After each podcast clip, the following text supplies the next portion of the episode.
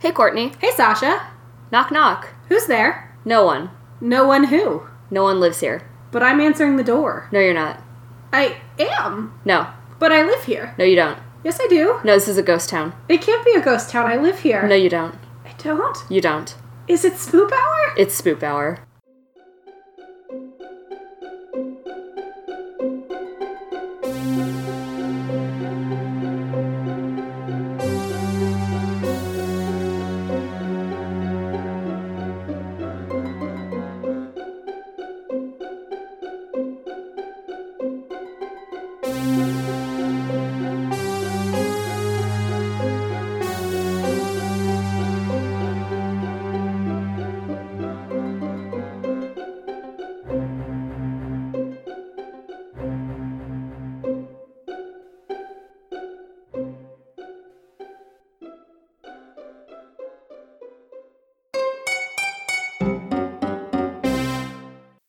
Most existential joke ever.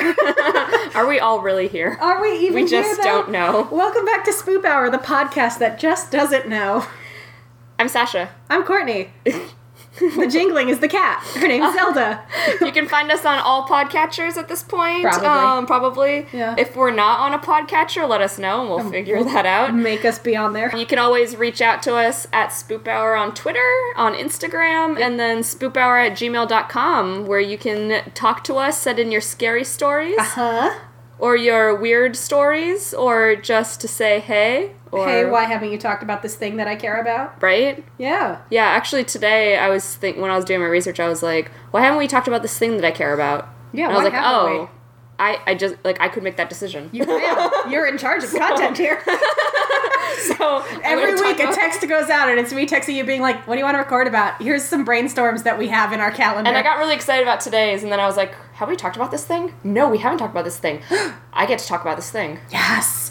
And then also, my mom emailed the Spoop Hour account, which is cute because she has my real email account to suggest a topic too. And I was like, oh, that would be interesting to talk about. I would, I would be interested. But also, mom, you can just call me. I mean, again, she can call me. She can email me at my actual email But it's address. nice but that it's she nice. emails us at our like podcast email. Hour. That's it's so cute. nice.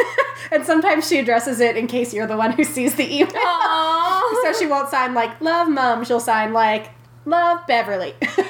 you can you can sign off, love mom. I'll, I'll still, I still appreciate it. anyway, You're not my mom, but I still appreciate the sentiment. we're a paranormal comedy podcast that really enjoyed the process of coming up with that joke. Basically, Sasha and I were both standing at the window upstairs, just like looking out, and then I go, "Oh fuck, we can't record yet. We don't have a joke." And Sasha came up with that brilliantly existential, like, just off the top of my head. yeah, and just us riffing created it into this beautiful But thing. also, like looking out the window, we have a very large window that overlooks the woods. Yeah.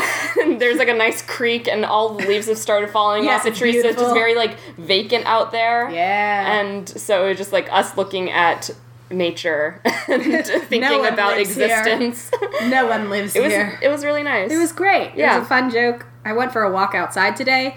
I didn't kill a spider that I encountered. Like Wow. I'm living my best self. Wow, Basically. I know it's because I finally. I had a sticker from our university on the back of my car, Mm-hmm. and it like got really gross. So I was like, I'm gonna scrape this off and put a new one on. My mom got me a new one for my birthday, and I couldn't get the old one to fully scrape off. And so I was like, I'll get Goo Gone and tried it. And then I went to the grocery store today and forgot to get Goo Gone. and Sorry. instead I used I have this ruler that is inexplicably it has really sharp edges. Ugh. Even though it's a ruler and I've had it for like, I don't know, 20 years. Mm-hmm. so I managed to scrape off the remaining sticker Mm-hmm. with that and then I like was like wiping down so I could put the new stickers on.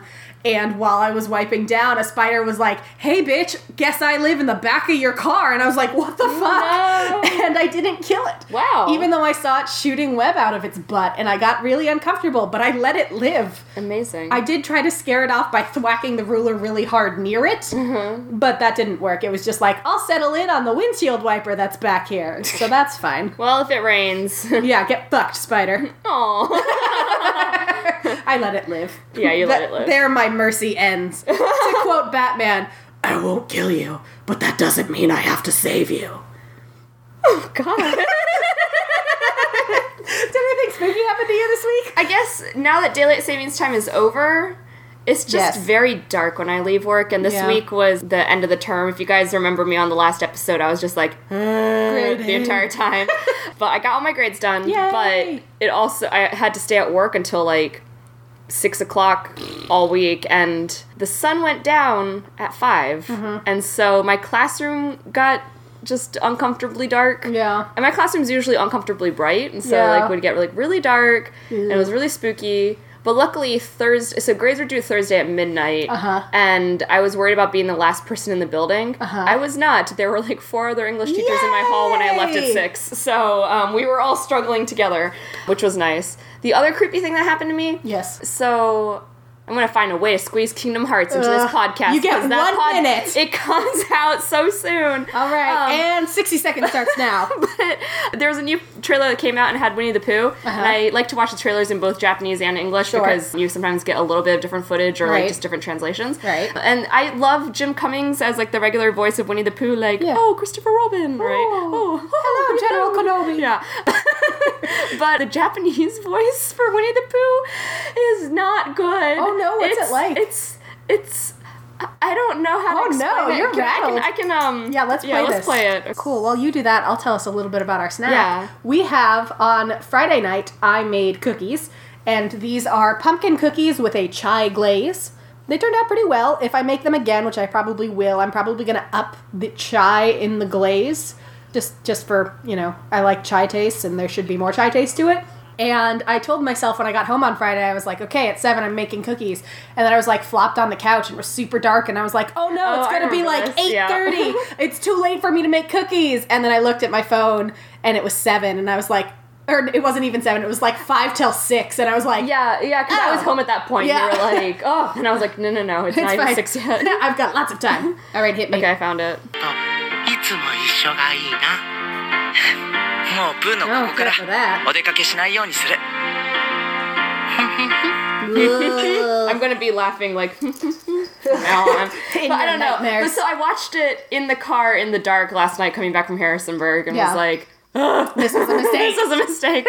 And he I sounds just, like a serial killer that prides himself on being like cutesy. And it's- it's like, just weird. Oh, I'm not going to kill you like you'd, quickly. you'd think that by now I would have heard Winnie the Pooh's Japanese voice. Yeah, As but someone no. who's Japanese, but I've apparently never. Well, Um, your parents did a good job raising you, sheltering Apparently. you from wrong in the world. but yeah, and then I guess the other thing was I was in Harrisonburg and I just I heard our the bell tower Oh, at yeah. JMU make its bell tower noise. It plays the school song. well, that, but then also just the just the Bong. like bong bong, yeah. and I was like, "There's a ghost up there." Oh, there's like 14 ghosts. I'm just kidding. I don't think JMU is haunted like at all. It's it's not there's Except by like little turkey stories, ghosts. but it's not like that terrible. Yeah. Where the Performing Arts Center now uh, is now, we used to be a crematorium. oh, okay. Yeah, Fine. yeah. My American history professor liked to tell us about the crematorium that used to be there when he was a student because he was like, "Yeah, you'd be like having a really nice day on the quad, and you just like look out upon death and be re- reminded of your mortality." Ah, memento mori. Remember, you too shall die. Yeah, and now like JMU's built up everything around there. Do you remember that weird like ammo shop that was Oh, yeah. on um, Grace Street? Is it gone now? It's a parking deck. Oh. there's there's four parking decks now on the oh, Grace Street. There's there's that one. Yeah. There's Warsaw. There's Yeah. something called Mason Deck, and there's Oh. Grace Street Deck. Yeah, last year was when I drove through the campus and I like did not recognize Yeah. anything and my significant other was in the car with me and he was like, "Why aren't you telling me what we're driving past?" Cuz I was like, "Well, do a tour of JMU." And I was like, "It's cuz I don't know what any of this shit is. That's the spookiest part of JMU is how much it changes. It I went to the changed a new. D Hall yesterday. Yeah. Who boy, it's a really pretty building. I was very uncomfortable. yeah. I like, and that's the other thing is like, you know, when we talk about ghosts and spirits or whatever, mm-hmm. We like talk a lot about vibes. we talk about vibes, and it's like I think because it, it just felt like kind of a lim- weird liminal space. Yeah. Because like Jack and I went down together, and like both of us went to the same school. Yeah. And we were both just like.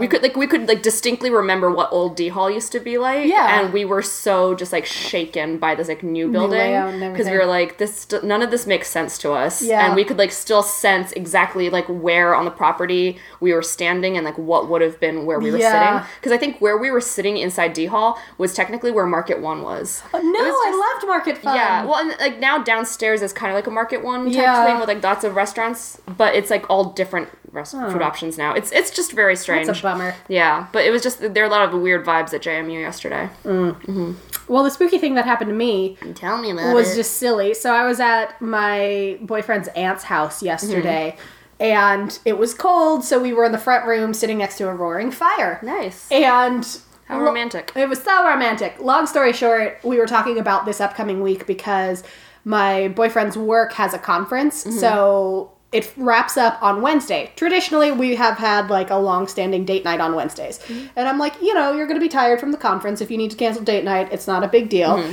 And he was like, no, no, like I'm not. I'm gonna be tired, but like it'll be nice to see you, and blah blah blah blah blah. And I was like, yeah, but I don't want to impose or anything. And mm-hmm. right as I said that, the fire like exploded, like giant, just. And like there's like the little spurt of flame, like when the, the wood is Oh. God. So that's when we realized Satan ships us. So thanks, Dark Thanks, Lord. That was encouraging. And so we were like, well, I guess we have to have date night because Satan's like, you're gonna fucking have it, and you're gonna fucking love it.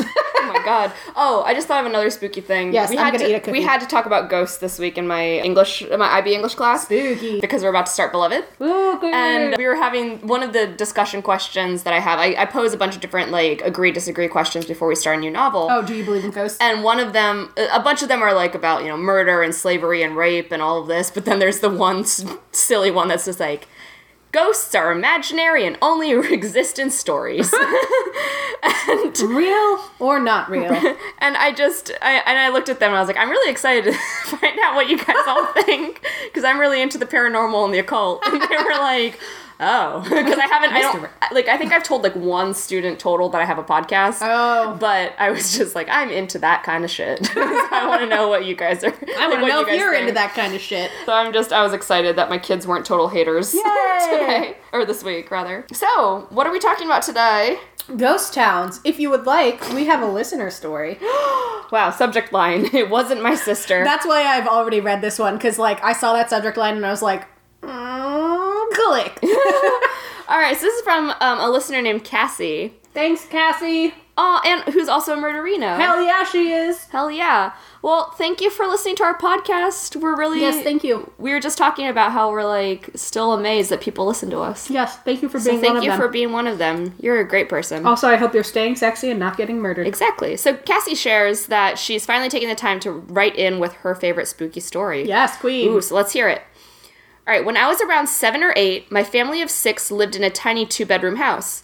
Due to this, I developed a habit of falling asleep on the living room couch to avoid being cramped in a single room with my three sisters. Makes sense. I woke up on the couch one night facing the enormous wooden monstrosity of an entertainment center we had. I sensed movement at the corner farthest from me, mm-hmm. and it was only then that I realized I could not move. No. I squinted in the dark towards the movement and saw what I thought was my older sister's head peeking out from behind it. I wanted to call out to her to quit it, but could not talk. She then dramatically shot one foot out from behind the entertainment center and began to creep towards me. Oh, no. Mm-hmm. Don't care for that shit. She was moving in a fashion that I can only describe as cartoonishly creepy. Picture what a character in an old Looney Tune would do to creep towards someone. Knees bending up way Yeah. higher than intended, hands up by either side of the face with the fingers in claw formation. Un- huge unsettling grin. Courtney, please stop that. it's too scary. I was doing it, but I'm also holding a pillow. No, don't do it. With a huge unsettling grin, grin spread across on the face. I don't like the smile. No, me neither. It's horrifying to see a human do. Yeah, Courtney.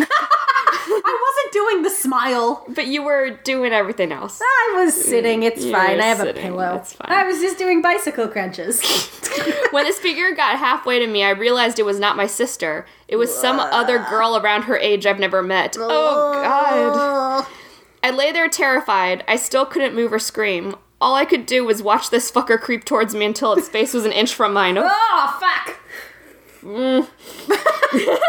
that huge grin with oh god was still on its face. Out of nowhere, it disappeared, and finally, I was a- able to move. I shot up from the couch and ran to my shared bedroom. I've suffered from sleep paralysis throughout a lot of my life. This is the first incident of it that I can remember. I haven't had many episodes with concrete visual hallucinations, but of the mm. ones I've had, this first one was the most realistic to date. I had no idea what sleep paralysis was for years after this incident, and it terrified me. Mm. Needless to say, I didn't mind sharing a room after that night. Oh God, Cassie! Pumpkin. oh, I'm glad you're alive though. Upsetting. Sleep, sleep paralysis is one of those things that I'm like very thankful that I've never like experienced. Yeah.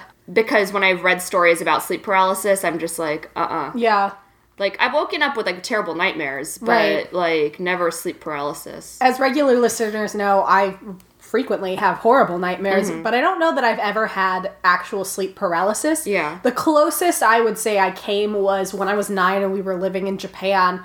I had the worst nightmare of my life, and I might have actually been awake and sleep paralyzed. I'm not Mm. sure because like it took me a long time to be able to like run into my parents' room, Right. Because I could not move, and it was basically just like your standard. I slept with a nightlight because again, crippling nightmares.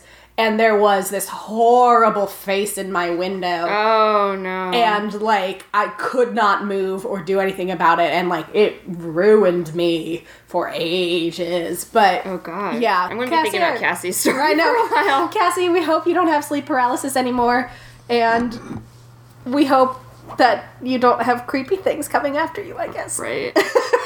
All right. So now that that's out of the way and we're upset, Oh dang, this cookie is good. Right, girl? hmm So I kind of fucked it up because it's supposed to have oats in it, and I got started on the process of making it, and I realized I didn't have enough flour, so I had to run to the grocery store and buy flour. And in all of that hoopla, I forgot that it was supposed to have oats in it, so then I just like put them in the oven, and I was like, oh fuck, oh well. Well, So- it's still delicious. They're like pillowy muffin tops. It's great. So today we're just gonna be looking at some very spooky, haunted ass, like creepy liminal spaces where people used to be and are no more. D Hall at JM. First and foremost. God, Yeah. that makes me so mad.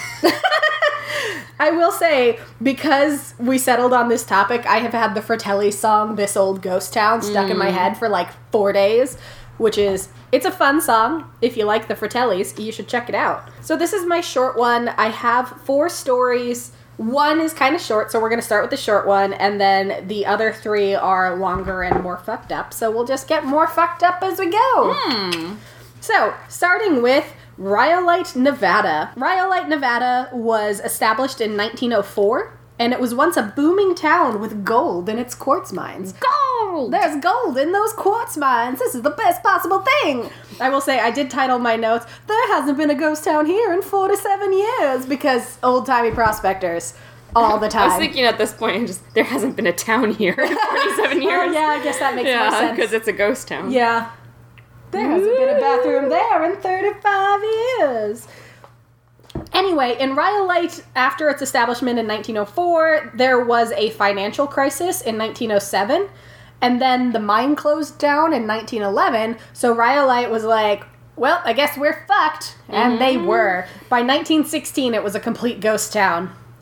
Visitors to Rhyolite report hearing voices from long abandoned buildings that still stand, so they're pretty dilapidated, but you can hear voices, so that's fun. Mm. The most well known ghost story that has come out of Rhyolite is that there was once a gold prospector who brought in a bunch of gold nuggets to be appraised, like Pokemon style, where you hmm. get a bunch of nuggets and you sell them and you get 5,000 Pokebucks.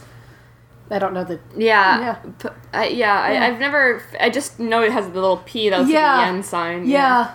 Pokebucks, I assume. The gold prospector ran his mouth around town about his gold nuggets, and unfortunately, the wrong people heard about it. And wanted to play with his gold nuggets. Yep, they were like, Can I play with your gold nuggets? That's all that happened. Just kidding. The town barber poisoned him and stole his gold. I was just thinking about gold nuggets and Kintama. Oh. oh. This was a thing that I was not familiar with. Yeah. And now I know. Yay! so the prospector's ghost still hangs around with his gold nuggets for the world to see. Nice. I love it.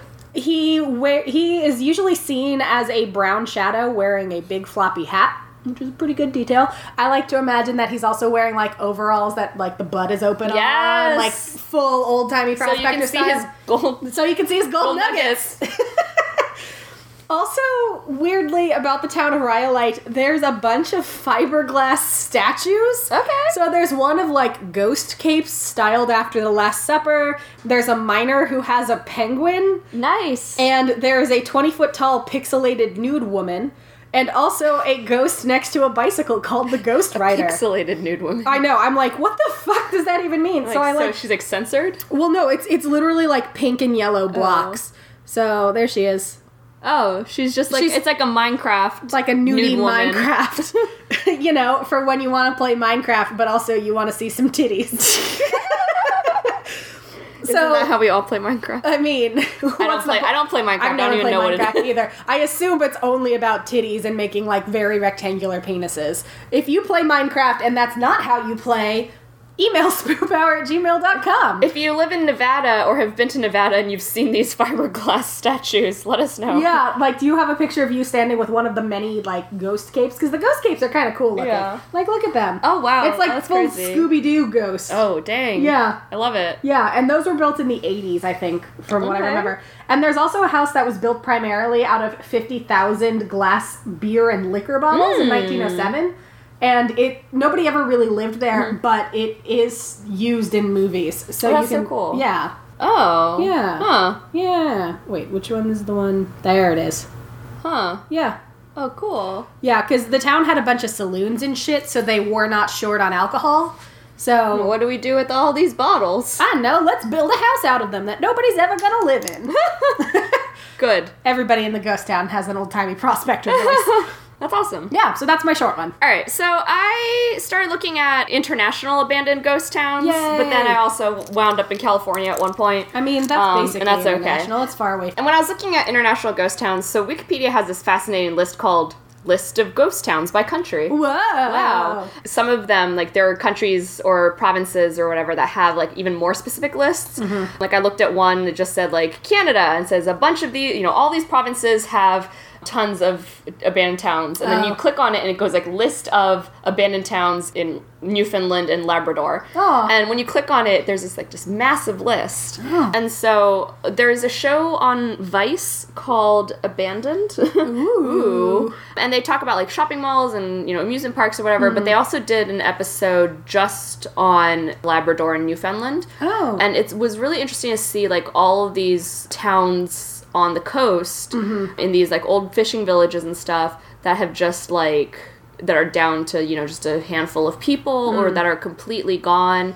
And it's really interesting to see just like there are some people who pack up everything and there are some things that just like get left yeah. and you look at this you know s- house that still has a calendar up or like Oh, a tv wow. up and it's just or uh, you know a, a, a convenience store a tavern or Yeah. something that still just like has bottles Has like stuff. some really old Twinkies yeah and and it just it sucks and so that episode i do find to be fascinating so like if you have you know someone's password to get you know to stream things. I love that we're assuming our audience doesn't have their own like Vice subscription. They're just gonna I- borrow somebody.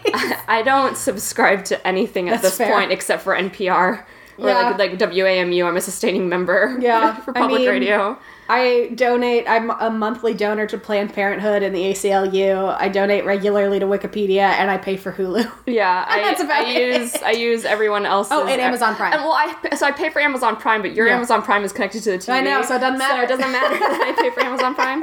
But Anyway, this has been things we're subscribed to. I, I do recommend watching Abandoned to get a sense of some, places like i within Canada because that's again like where you have all these industries that are gone either because of like overfishing, overlogging, Yeah. over anything, you know, pollution, whatever. Right. And it brings it down. And then I was thinking, okay, other abandoned towns. I'm looking at the list, and they're like Chernobyl or Fukushima, and I'm like, oh, God dang it! Like Those I like I don't want to do those. Those are bummers. Yeah. And then I was looking through the list and continuing to go through, and like a lot of ghost towns, especially around the world, and I I kind of like discount America from this because Right. we don't.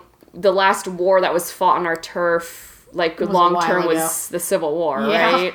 And so in other parts of the world, because of famine Mm. and like mines that run dry or like loss of factory jobs Yeah. and war, right? A lot of these towns end up being abandoned or like everyone in it is killed and thus Oh, it it is becomes a ghost town. So I I tried to find some that were like not you know terribly terribly bummers. So I'm gonna ta- first talk about Antarctica, Ooh. the one continent down below, just tucked away there. The oldest Are you ghost talking town. about your vagina? Yes, I am.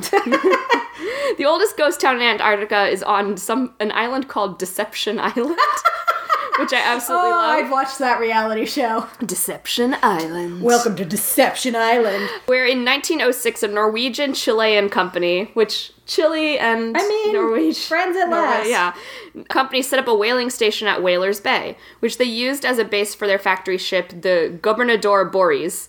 Okay. Other whaling operations followed suit, and by 1914 there were 13 factory ships based there. The station ceased to be profitable during the Great Depression and was abandoned in 1931. In mm. 1969, the station was partially Nice. destroyed by a was partially destroyed by a volcanic eruption. what the fuck in Yeah. Antarctica? Yeah, in Antarctica. What the yeah. fuck? I I don't know. There's fucking volcanoes there? In Shit. addition, there's also uh, many abandoned scientific and military bases in Atlantica, especially uh, in, uh, on the Antarctic Peninsula. That makes sense. And then there's also an island called South Georgia in Antarctica, Mm-hmm. which also had thriving whale settlements during the first half of the 20th century, and some of them had a combined population of up to 2,000 people Wow. per year. So it had like a decent. Yeah, Yeah. it had yeah, but these abandoned settlements have become increasingly dilapidated Mm-hmm. and remain uninhibited, except for there's a museum curator whose Ooh. family lives at one of them. Oh wow. yeah, Can you imagine growing up in Antarctica? right. And then there's a jetty, a church, and dwelling and industrial buildings that have now been renovated by the South Georgian government. So, question. Yes. If you're the family that lives there and you want Hmm. to go to church, does that mean one of you has to do church I don't know. while the others attend? I don't know. That's like weird. it's like, yeah. all right, Jimmy, it's your turn to be the pastor this week at church. Oh, mom, I did it last week. No, you didn't. Sue Ann did. I don't know why I've named I- these people yeah. Sue Ann and Jimmy, but whatever. I say like there's. Oh yeah, look at that. It's like It's a little bitty one. It's okay. technically part of Antarctica, but it's like the South Sandwich Islands. delicious. So yeah, there's just like one Gotcha. tiny island. Yeah, But see, it's that. all yeah. See, Yeah, there's some not ice there. there's just a little bit of not. But yeah, you can see there's there's technically towns on that island. Oh island. yeah, look at that. yeah, Huh. but it's still technically Antarctica. All right, if you live on South Georgia Island, email Yeah. spoophour at gmail.com. Also, We want to be the Tell us about your internet there. hookup. Yes. Also, tell us about that. Yeah, and like, what's the deal with the church? Right? Yeah. Yeah. So that was that was the the one that I found that wasn't like too terribly depressing. Yeah, that one's not a bummer. Yeah. All right. So I stuck to the United States, and I primarily stuck to like old timey old west stories, Yeah. so I could do my old prospector voice. but Prospect boys. This one actually takes place on our coast. Hmm. So shout out to theghostdiaries.com and onlyinyourstate.com and cahaba.com Okay. Because I'm going to be talking about Cahaba, Alabama. Oh. Yeah. Yeah. It's on our side of the on our side of the the country. Yes. Yeah. It's it's our ghost town. It's our ghost town. Yeah. Fight me.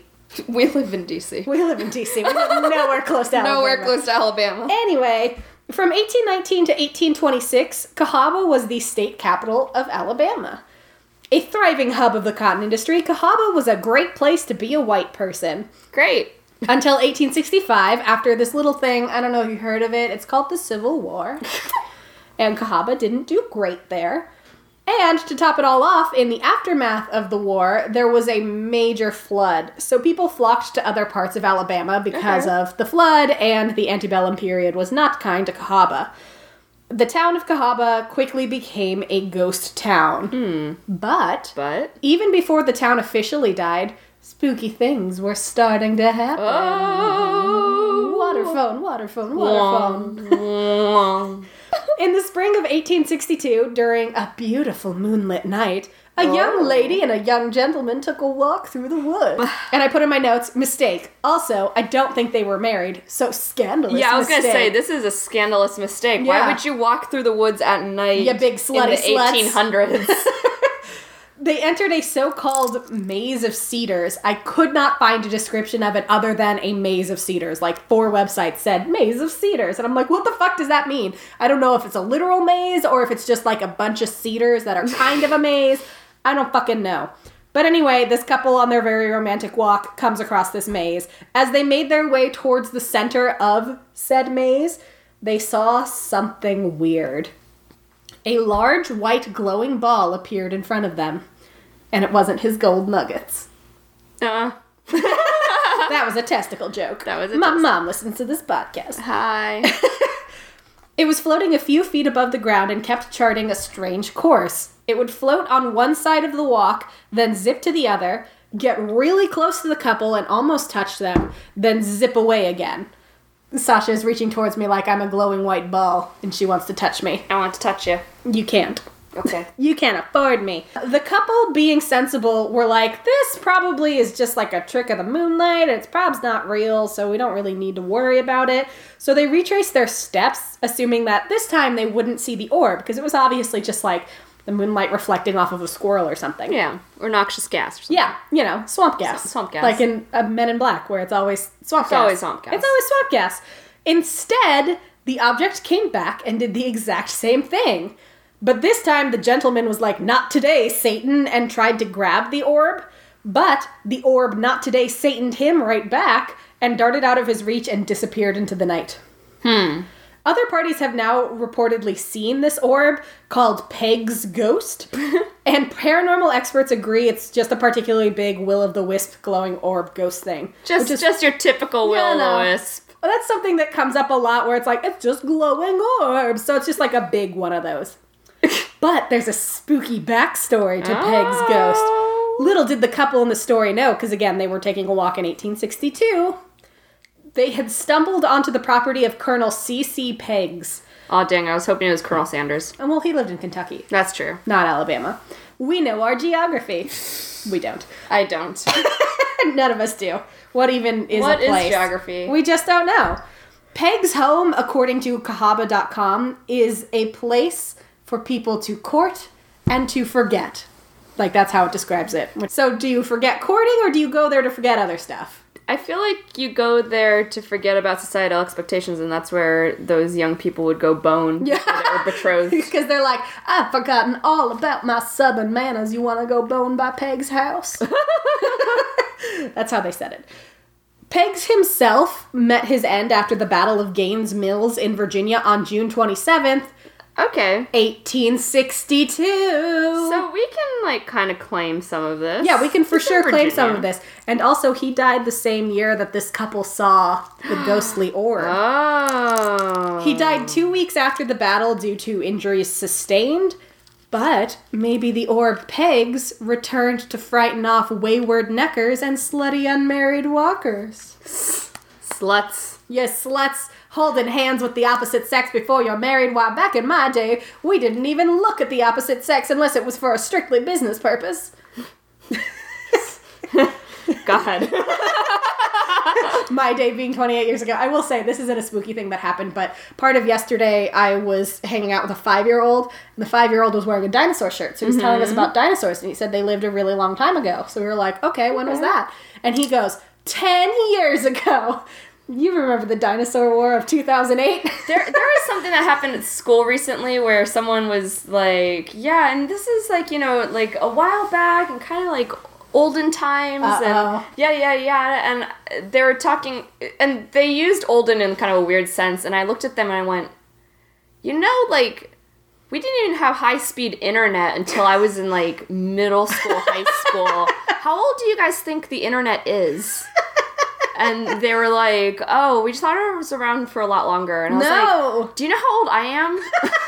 They're like, no, and I'm like, I'm old enough to remember a time without internet. There hasn't and it been a wasn't that here for long. 37 I was like, years. it wasn't that long ago because I'm only 28. and they were like, oh, There hasn't been the internet here for 34 yeah. It was just a very strange thing to like have to tell the kids. I was like, you guys, That's say- not olden times. it's not olden times. It was 15 years ago. It's regular times. It's regular times. Like, I don't think you guys even realize like the iPhone's only been a, in existence for like 10, 11 years at Yeah. this point.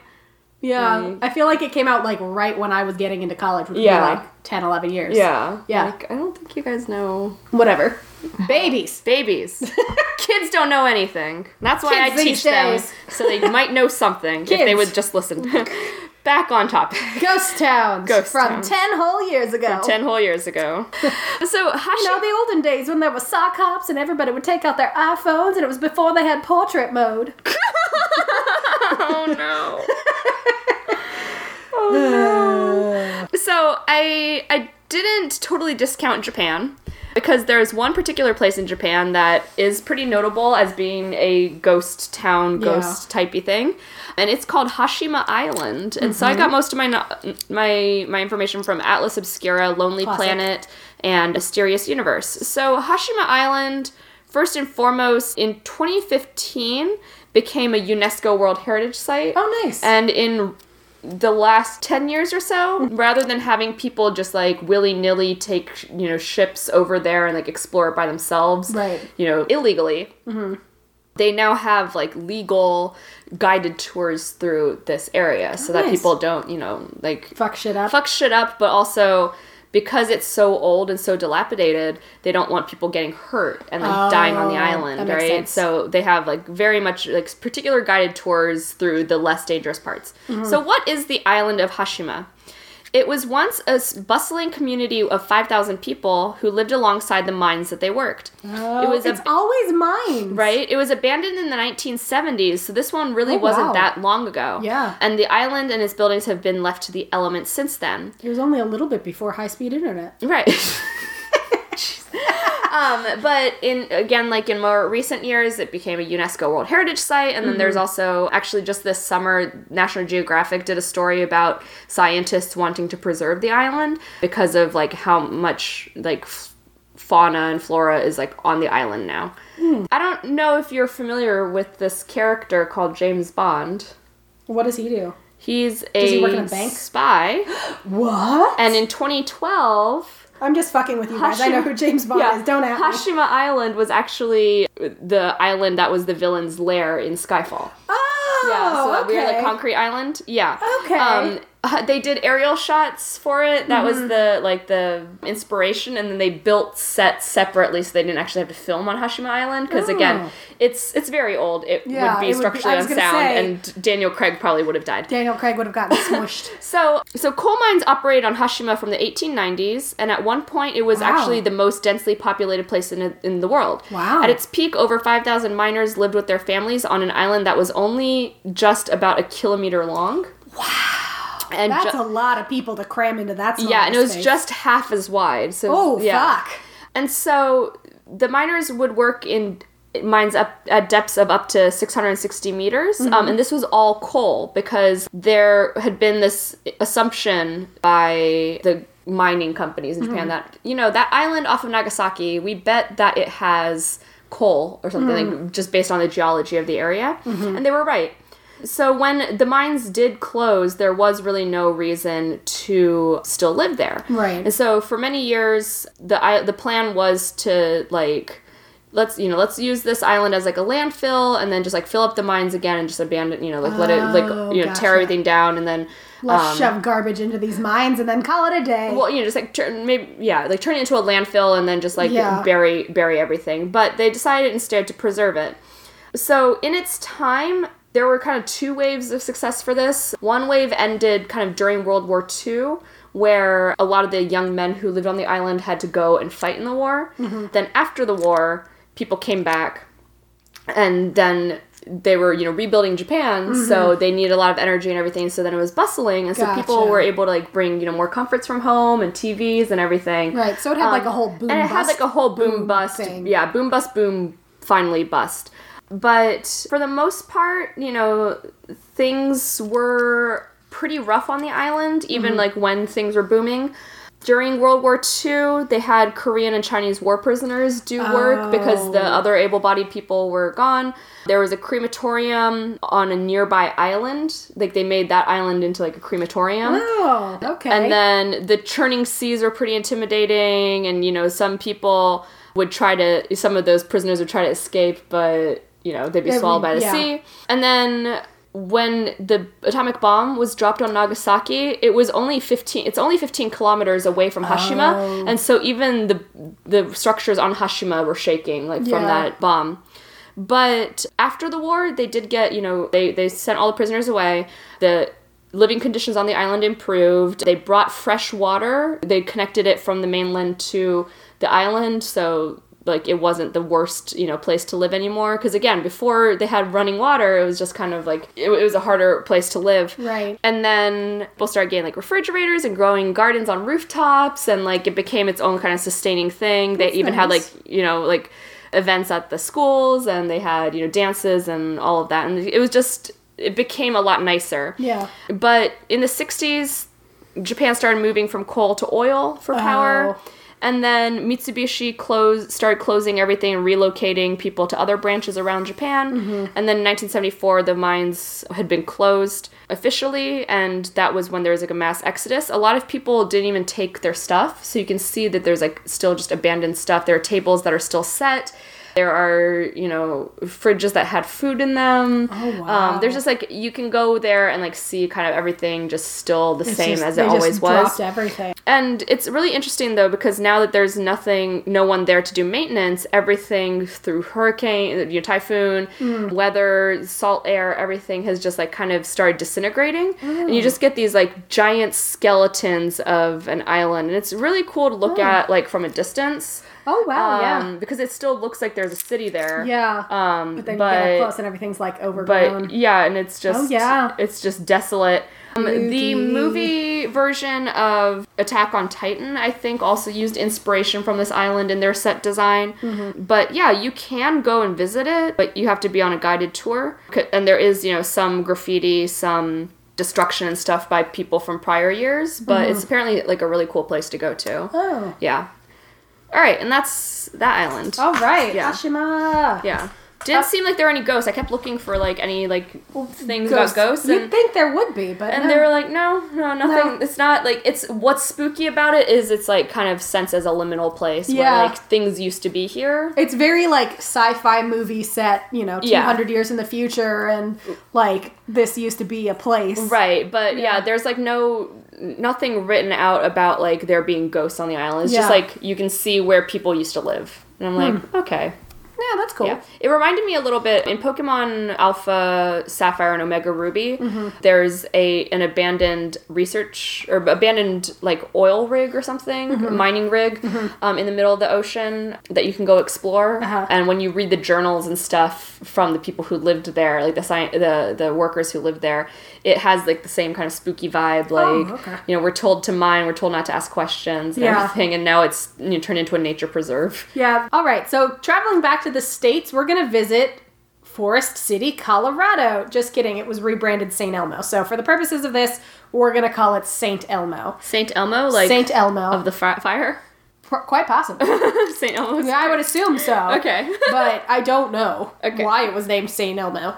Or why it was named Forest City. It didn't seem that forested. Anyway, thank you to Mix1043FM.com, PrairieGhost.com, and the aforementioned Ghost Diaries.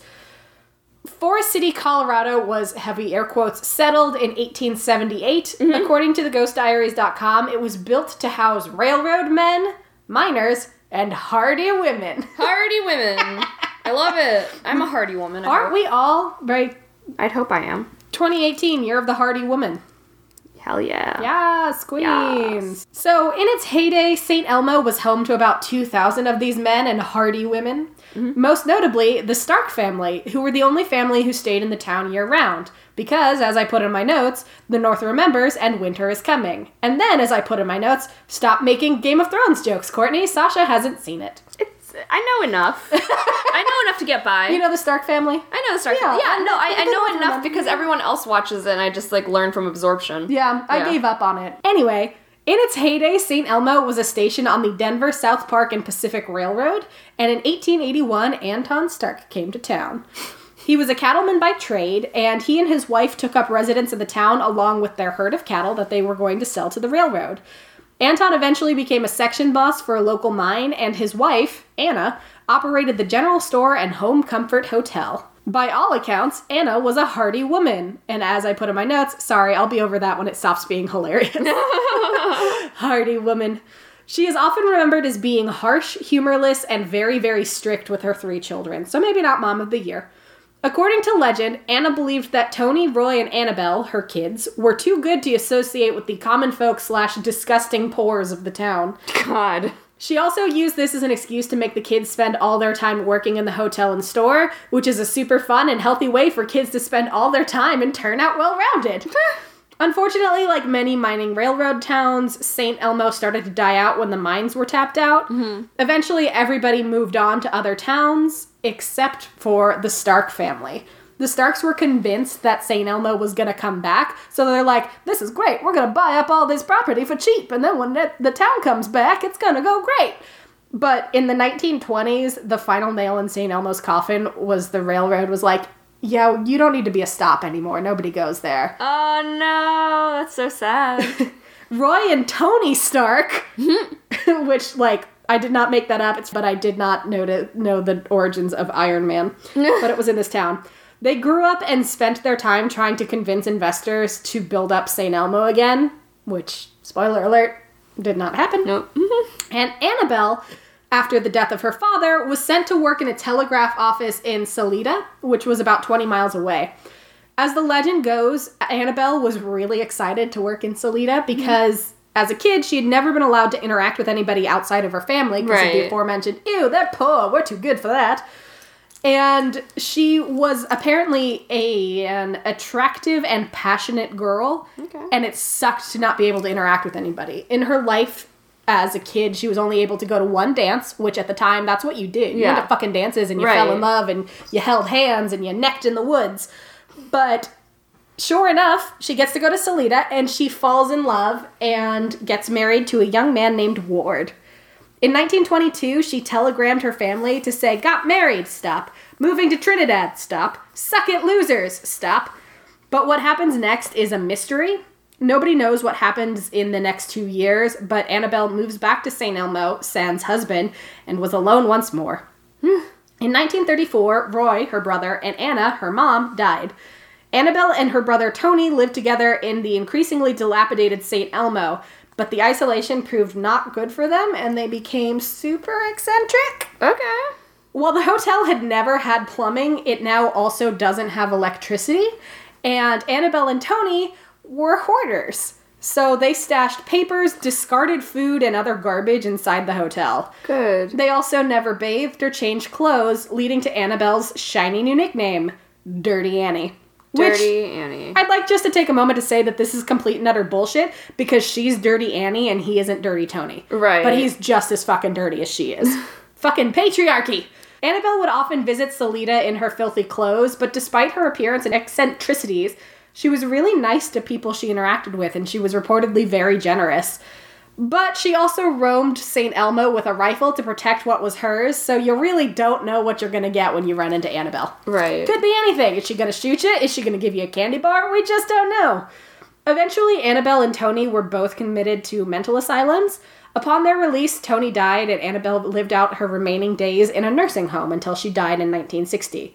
And then it gets weird because Oh, it was no. so normal It was so now. normal. Some friends of the family visited the hotel after Annabelle's death. Their grandchildren were playing on a lower floor of the hotel when all the doors slammed shut Ah. and the temperature dropped. No. The children, crying, told their family what happened and refused to go into the hotel again.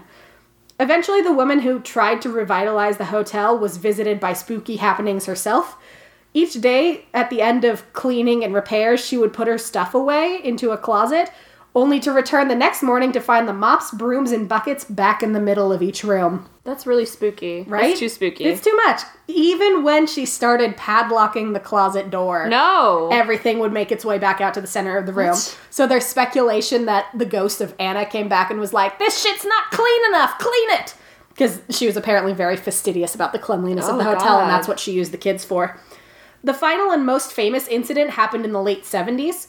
A skier had rented a cabin near St. Elmo and reportedly saw the ghost of a, quote, very attractive and shapely girl, no mention of her hardiness, mm-hmm. in a white dress standing at a window on the second floor of the hotel. The skier was like, oh fuck, I'm seeing things because she knew the hotel was super locked up and nobody was in there. Mm-hmm. But then she noticed that the ghost was staring at something in the distance. Something that turned out to be a group of snowmobilers riding up and down the street. The skier flagged them down to tell them that snowmobiling is against the law in the town of St. Elmo. Mm-hmm. And they were like, oh, sorry, our bad. And they rode away. And once they were gone, the skier turned back around to the window of the hotel and saw that the woman was still there. And she nodded in approval at the skier for defending the town and then vanished. Oh no. what? Yes. Damn. All right. Some parts of that story reminded me of. Do you know the author Daniel Wallace? He mm-hmm. wrote Big Fish. Oh, okay. Yeah. He wrote a book a while back called The Kings and Queens of Roam, Yeah. R O A M. Yeah. And it's about like a town this, you know, anywhere America that Yeah. like gets abandoned or whatever and like has eccentric siblings who Yeah, like that is. yeah, Pretty and so much I was I was thinking about that, and there's also like an inn with ghosts. Yeah. and so I was just like, ah, Yeah, yes. that's basically St. Elmo. yeah. All right. All right, and the last one that I have is actually in America. It's a a location that I learned about in one of my American lit classes in college. Mm-hmm. Possibly the rise and fall of the American dream. Fun. But this one is the Salton Sea. I think you've heard of it. Maybe. Okay, it's in so. California. Yeah. So the Salton Sea is kind of like what it sounds like. It's salt and Yeah. sea. Wow. Um, so and also the letter N. Right. So it once was part of a vast inland sea that lar- covered a large area of Southern California. Mm-hmm. Geologists estimate that for 3 million years, a large delta had been deposited by this Colorado River in the southern region of the Imperial Valley. Mm-hmm. And then the delta eventually reached the western shore of the Gulf of California, and it created a barrier that separated the area of the Salton Sea from the northern reaches of the Gulf. Okay. And so, because of this barrier, the entire Salton Sea and the Imperial Valley were able to not be submerged. Like there was this like nice little barrier there. Okay. So, because of the exclusion of the ocean, the Salton Basin has rotated between either a freshwater lake or a saline, uh, salinic endohaic, endorheic lake, where it kind of like will take water, but it doesn't have any outflow. Oh, Um, okay. And then sometimes becomes a dry desert basin. That makes sense. And this lake only exists when it's replenished by rivers and rainfall, but it just like repeats the cycle over and over over millions of years. Mm-hmm. So during the 1900s, the California Development Company began the construction of irrigation canals to divert water from the Colorado River into the Salton Sink, which was at that point a dry lake bed. Okay. And then they made these irrigation canals, and then it became kind of fertile for a while, letting farmers plant crops. Hmm. But then the Imperial Canal then became filled with silt from the Colorado ri- River. So then ah. engineers are trying to figure out, you know, how we can fix it, but then they just like couldn't. Mm. So then it caused a bunch of trouble elsewhere, and then would kind of take the it, it just like was messing with this Salton Sink area. Okay. But eventually, it stayed filled as a lake and became a town. Like, kind of started like filling out with um, a train, a railroad station, and all of that. And some land from that belonged to the Native Americans ended up becoming submerged with water, and Of so they couldn't. did. Yeah, it just became this whole thing. Like as they kept testing, like how they can figure Refill out the refill the lake but then they were like messing with the colorado river some more and Oh, like stuff. yeah. So basically it was like an engineering nightmare. Great. and part of it had to do with the like them building railroads and all of that. Yeah. so eventually it was controlled and it became a resort area in the 1950s and so you had Salton City, Salton Beach, and Desert Shores, and then you had Desert Beach North Shore and Bombay Beach. And it was this like I really idyllic thing advertised to a bunch of celebrities and people in Southern California saying like, you know, this is an exclusive resort community, da da da, Oh. and was like, booming for a while. But then the s- settlement started subs- shrinking in size and have abandoned bec- became abandoned because the lake started getting salty. So what started out as a freshwater oh. lake Oh. created by a river, like you know that they did, you know, funneled water through the the Colorado River Became became Sea. salty, and then there was also pollution from agricultural runoff and other Oh, sources. good. And like again, it was the kind of lake that didn't have any outflow, right? And so the fish that lived in the sea were killed off, and then there was algae blooms, and dead fish would just like wash up onto the shores. And so over the top, uh, over the time, they like just started abandoning it. So you have these like amazing structures there, like 1950s atomic age type, you know, pieces, you know, mid-century. Yeah. But it's all abandoned. Um, and apparently there are a couple of geothermic stations there Okay. because there's also geothermal mud in the area. Oh, fun. And the smell of this area is apparently terrible. just farts. It's the U.S. Geological Survey literally uses the words objectionable, noxious, unique, and pervasive. Oh, amazing. Yeah. The town of Niland is about uh, 2.4 kilometers, 1.5 miles southeast of the sea, and has a thousand people living in it.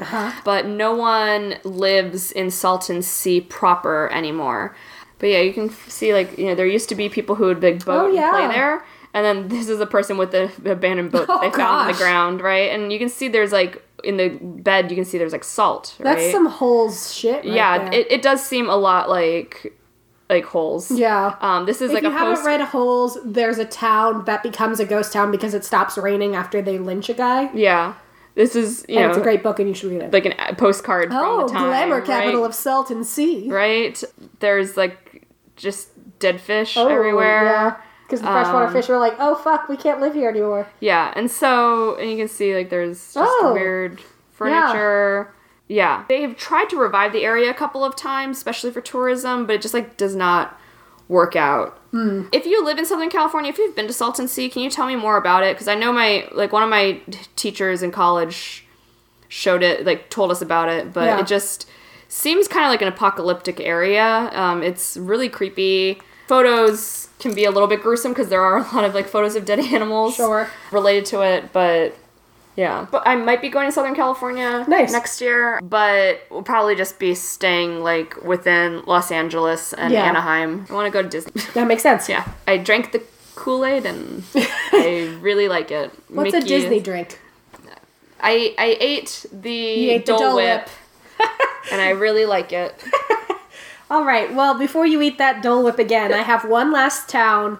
Upsettingly, this is the worst of the stories that I found. It's Yay! exciting and it's probably false. So, in 1902, prospectors discovered gold in the Thar Hills and established the city Gold! of Goldfield, Nevada. Gold. Do we have Nevada listeners? I want them to tell. us. I would imagine yeah. that we do. Yeah. Yeah, we'll look it up after the episode. But if you're a Nevada listener, report back about your ghost towns because there were a lot. Yeah. While I was scrolling through, like a lot are just like bust towns from Yeah. the gold rush, but some of them are haunted, like this one, Ah! and the other one I talked about, Rhyolite. Yeah. So report back, Do it. Nevada listeners. So Goldfield quickly became the largest city in Nevada as a series of mines yielded millions of dollars worth of ore. Or Or I don't know why that sounded seal like coming from me. Or or or. In addition to the mines, Goldfield was home to 35,000 people, three newspapers, a whole bunch of saloons, five banks, and a stock exchange. Everything you could ever want. hell yeah. But by 1910, the mines were pretty much tapped out and people started to leave the town. By 1920, there was almost no gold left in them Thar Hills, and the town only housed 1,500 people. Then in 1927, there was a big fire which destroyed 27 blocks worth of property. Now the town is almost completely deserted with fewer than 500 people calling it home. But way back in 1908, the town of Goldfield started its haunted legacy. the Goldfield Hotel opened on the grounds of the burnt down Nevada Hotel, so right off the start, probably haunted. That yeah. Yep. Yep. Shortly after it was built, the hotel was sold to George Wingfield, who was the owner of the Goldfield Consolidated Mines Company, and he was a budding hotel magnate. Huh. The Goldfield Hotel was super ritzy, and it boasted the fastest elevator in all of Nevada, fine dining, and a private saloon. George Wingfield was accordingly a big deal, but But he was not a classy dude. aw. As the legend goes, George was enamored of a sex worker named Elizabeth. But when he found out that she was pregnant, probably with his child, though some versions of the story say that he found out she was pregnant with another man's baby, but in either case, George did not react well. No. Instead of being like, hey, now's a great time for me to make an honest woman of you, or being like, we were both consenting adults, although the inherent power dynamics of me being a hotel and mine magnate and you being a poor sex worker in the 1800s are gross, but I would still like to do right by you and take responsibility for my role in this situation. Does he murder her? Instead, he kidnapped her and chained her to the radiator in room 109 to avoid scandal. Uh. oh, don't worry, he gave her food and water, so she didn't suffer that much. It's not like he was a complete fucking monster. Elizabeth spent her pregnancy terrified and screaming for help. Then, depending on which version of the story you hear, So wait, if you're a guest in the rooms in other- room 108 or room 110, right? you're like, huh, I guess there's a ghost that says, I'm not a ghost, I'm a pregnant woman, please let me out. Yeah, real fucking bummer. Anyway, as there's a couple different versions of the story. Elizabeth dies. Either she died in childbirth or George murdered her after she gave birth. Uh huh. Either is terrible. I They're- think sh he he murdered her. I mean, he's a real shitlord because he then took the baby and threw it down an abandoned mine shaft. what the fuck? Yeah, he was a real fucking monster. Elizabeth's ghost now roams the hotel. She's typically dressed in a white dress, calling out to her lost child and generally lamenting her fate. She is commonly spotted near room 109, where she spent the majority of her time prior to her death. Poor lady. I know, and people often report hearing the sounds of a crying baby around the hotel too. It's real sad. According to ghostsandghouls.com, there are also other ghosts that are slightly less of a bummer. There are the ghosts of two suicide victims, a man who leapt to his death off the roof, and a woman who hanged herself, and they hang out on the third floor. There's also three child ghosts That's and good a that they dwarf. friends. I know. There's three child ghosts and a dwarf, Okay. which sure. Sure. And they just wander around the hotel and they're spotted in different places. And then there's also the stabber, who hangs out in the gold room on the third floor. I, I was gonna say I like the idea of all those little children like running around getting up to mischief, and then you said stabber, and I'm like, you know And what? I'm out. good. I'm out. I like to think the children hang out with Elizabeth. Yeah. Yeah. Yeah. But the reason why the stabber is called that is because he likes to lunge at people with a knife. He doesn't actually stab people, he's all like threat and no follow through. Okay. And as soon as he lunges, he disappears. It's just a hilarious prank. I hate it. And that's the Goldfield Hotel in Goldfield, Nevada, a pretty much ghost town. Ah. Yeah, I told you I was ending up real Do, upsetting. do we have again Nevada listeners? If you've ever been to Goldfield, report back? report back, We please. have questions. I have a lot of questions. Yeah. Yeah, ghost town. Ghost towns. Have you ever been to a ghost town? Tell us about it. Did you see a ghost there? Did you see the bottle house? Tell us. Have you seen those fiberglass ghosts in Rhyolite? Have you been to one of you, you know the um the internment camps in like out Oh, in yeah. out west and down south? Yeah. Yeah, I've heard that those are also like kind of spooky ghost yeah, towns. I, I can imagine Yeah. those would be those would Yeah, have like crazy bad energy. Yeah. yeah. Oh jeez. Oof.